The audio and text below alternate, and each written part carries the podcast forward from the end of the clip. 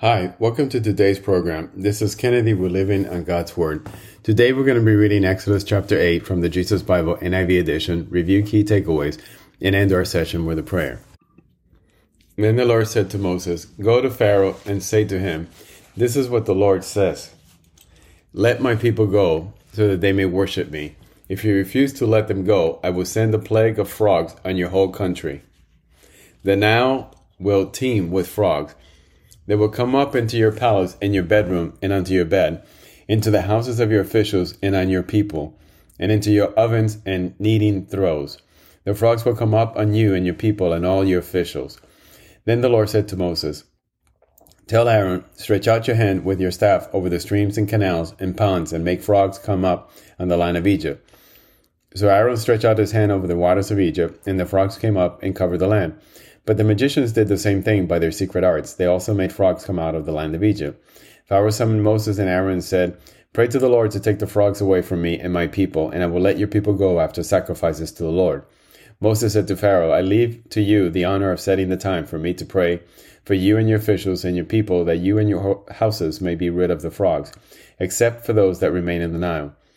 Tomorrow, Pharaoh said, Moses replied, It will be as you say, so that you may know there is no one like the Lord of our, our, God. The frogs will leave you and your houses, your officials and your people. They will remain only in the Nile. After Moses and Aaron left Pharaoh, Moses cried out to the Lord about the frogs he had brought on Pharaoh. And the Lord did what Moses asked. The frogs died in the houses and in the courtyards and in the fields. They were piled into heaps, and the land reeked of them. But when Pharaoh saw that there was relief, he hardened his heart and would not listen to the Moses and Aaron, just as the Lord had said. The plague of gnats. Then the Lord said to Moses, Tell Aaron, stretch out your staff and strike the dust of the ground, and throughout the land of Egypt the dust will become gnats. They did this, and when Aaron stretched out his hand with the staff and struck the dust of the ground, gnats came on people and animals. All the dust throughout the land of Egypt became gnats. But when the magicians tried to produce gnats by their secret arts, they could not. Since the gnats were on the people and animals everywhere, the magician said to Pharaoh, This is the finger of God.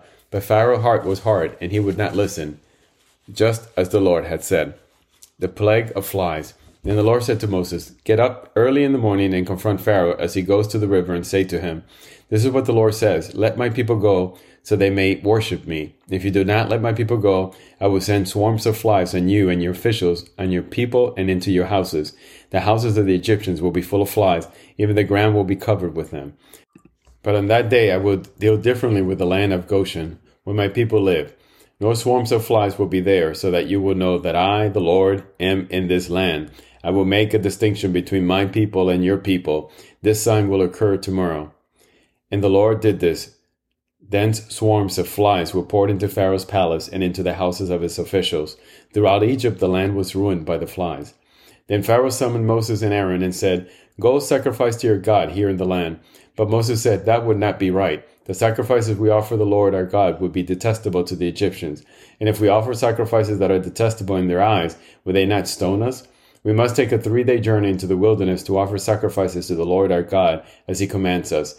Pharaoh said, I will let you go to offer sacrifices to the Lord your God in the wilderness, but you must not go very far. Now pray for me. Moses answered, As soon as I leave you, I will pray to the Lord, and tomorrow the flies will leave Pharaoh and his officials and his people. Only let Pharaoh be sure that he does not act deceitfully again by not letting the people go to offer sacrifices to the Lord.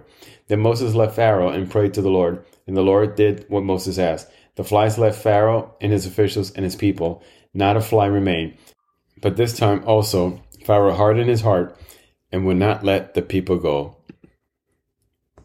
So we see here again that the Lord continued to send plague after plague to the Egyptians, and Pharaoh just refuses to let the Israelites go. We even see that when he sends gnats, he actually distinguishes Goshen from the rest of Egypt in order to show that he's protecting his people and that they are set apart. But again, Pharaoh hardens his heart and refuses to let the people go. So you can see that God not only sets his people apart here to protect them, but even in the New Testament, we as Christian after Jesus came, we are set apart. We are believers that are called holy. We are God's saint, the saints of the church. And we're here to help purify the earth, to show the path towards righteousness, to be the salt of the earth, so that others can come to Christ and get come to know God. So let us pray. Father God, thank you for being our protector, our savior, our wonderful and only God. Father, we see how you set us apart, how you protect us, your people, the ones created in your image. Lord, we see how throughout history we always had a purpose and nothing got in the way of your promise to your people. You delivered us to the promised land. You delivered us from the evils of our oppressors. And you continue to this day as Christians to protect us and to help us go down that path that only leads to you, Lord. And you continue to allow us to bring others to Christ. You encourage us. You give us support. You give us relief. You give us your grace. And all we have to do is believe in Jesus and follow your commands. So, Lord, allow us to bring others to you, Lord. Set us apart for this very purpose. We ask this in Jesus' name. Amen. This concludes today's reading interpretation of Exodus chapter 8.